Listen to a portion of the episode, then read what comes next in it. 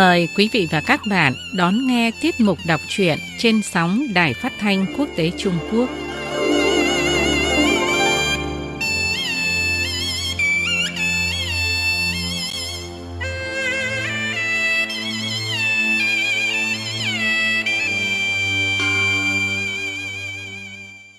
Mời quý vị và các bạn nghe Lệ Quyên đọc tiếp truyện Liêu trai trí dị, một tác phẩm văn học cổ điển của nhà văn Bồ Tùng Linh, một văn sĩ Trung Hoa dưới triều đại nhà Thanh Trung Quốc. Chuyện Thụy Vân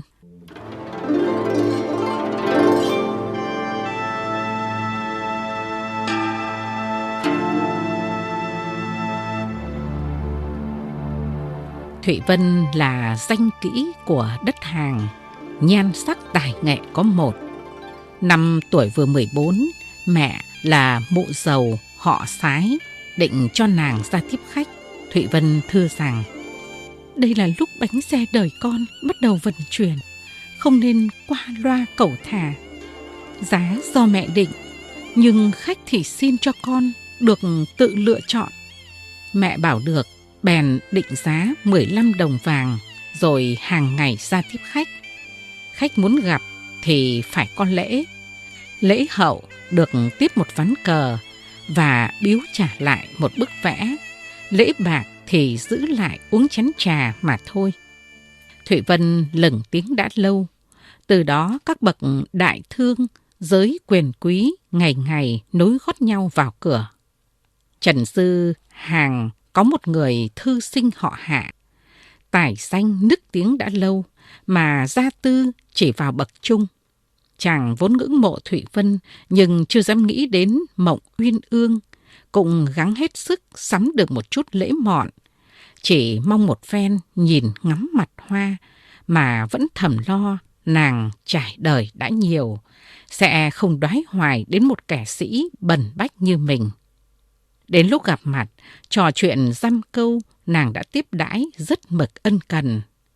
Ngồi nói chuyện sở lâu, đầu mày cuối mắt, đều chứa chan tình ý, lại tặng chàng bài thơ rằng Việc gì kẻ xin nước, cầu lam phải nện xương, có lòng tìm chày ngọc, ngay giữa chốn người thường.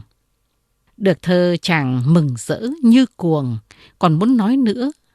Bỗng con hầu vào báo khách đã đến, bèn vội vàng từ biệt.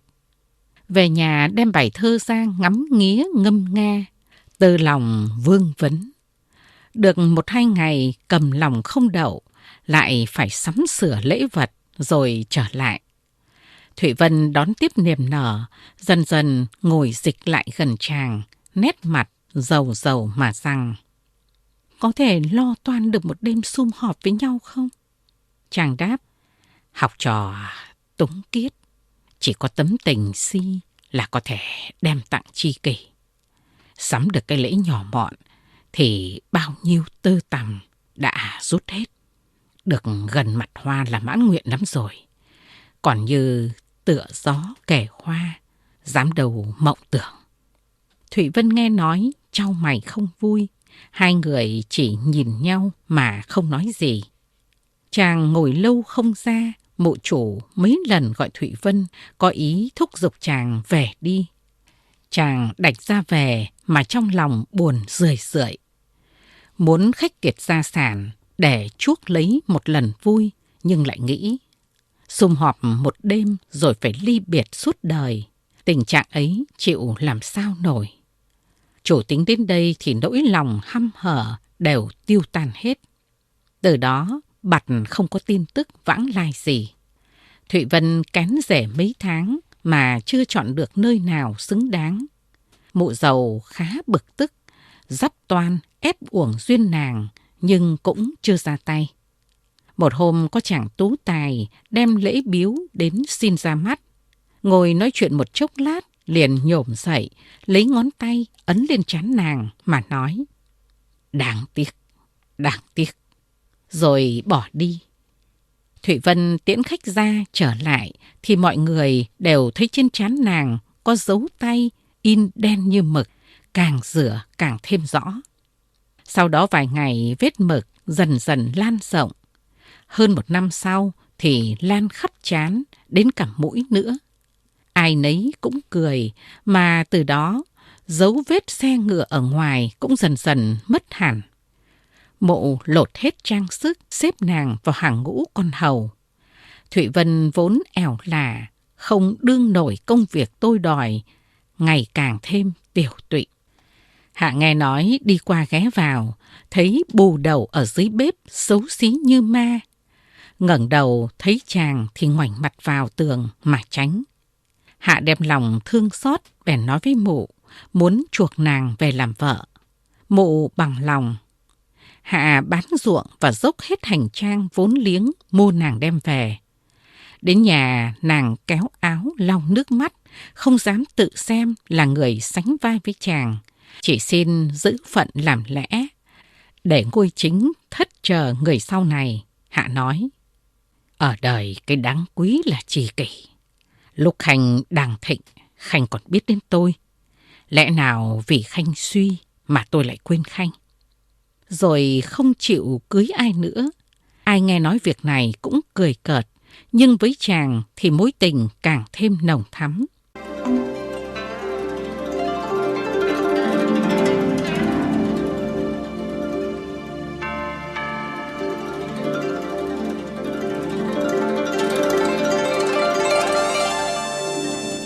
Được hơn một năm, Hạ ngẫu nhiên đến đất Tô gặp chàng thư sinh họ Hòa, cùng chọn một chỗ. Bỗng dưng Hòa hỏi rằng, dành kỹ đất hàng là Thụy Vân, gần đây ra sao ạ? Hạ đáp, đã lấy chồng rồi. Hòa lại hỏi, lấy ai vậy? Người đó cũng đại loại như tôi. Được như anh thì có thể nói là đúng người rồi đấy. Không biết giá bao nhiêu. hải mặc phải bệnh lạ nên là cũng rẻ thôi. Chẳng thế, như loại chúng tôi sao lại có thể mua được người đẹp? Hoa lại hỏi, người đó quả thật có được như anh không? Hạ thấy anh ta hỏi hơi lạ, nhân đó cũng căn vặn hỏi lại, Hòa cười và nói rằng, thật cả không giấu nhau nữa. Năm trước tôi đã từng được chiêm ngưỡng danh hoa một lần. Giật lấy làm tiếc rằng tài mạo tuyệt vời mà lênh đênh, không à, vừa đôi phải nữa. Cho nên đã dùng một thuật mọn làm giảm bớt ánh hào quang và giữ gìn lấy vẻ ngọc. Để dành lại đó chờ tấm gương soi thật mặt của kẻ yêu tài. Hạ vội hỏi, anh à, đã chấm được thì cũng có thể sửa được chứ. Hòa cười mà nói rằng, sao lại không được, nhưng mà cần phải chính thành tâm, cầu xin thì mới được. Hạ đứng dậy, vái mà rằng, người chồng của Thụy Vân, tức là tôi đây. Hoa mừng quá, nói, Ôi, trong thiên hạ chỉ có người chân tài mới thật đa tình. Không vì chuyện xấu đẹp mà thay đổi ý nghĩ. Anh cho tôi theo anh về nhà. Tôi sẽ tặng anh một người đẹp. Bèn cùng nhau về.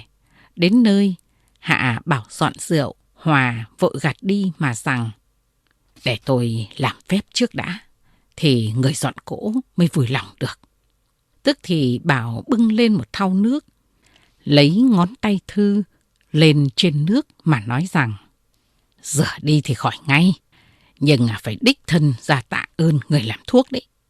Hạ cười bưng thau đi vào, đứng đợi Thụy Vân tự rửa mặt trong thau. Tay đưa đến đâu thì sạch đến đấy, diễm lệ chẳng khác gì năm xưa.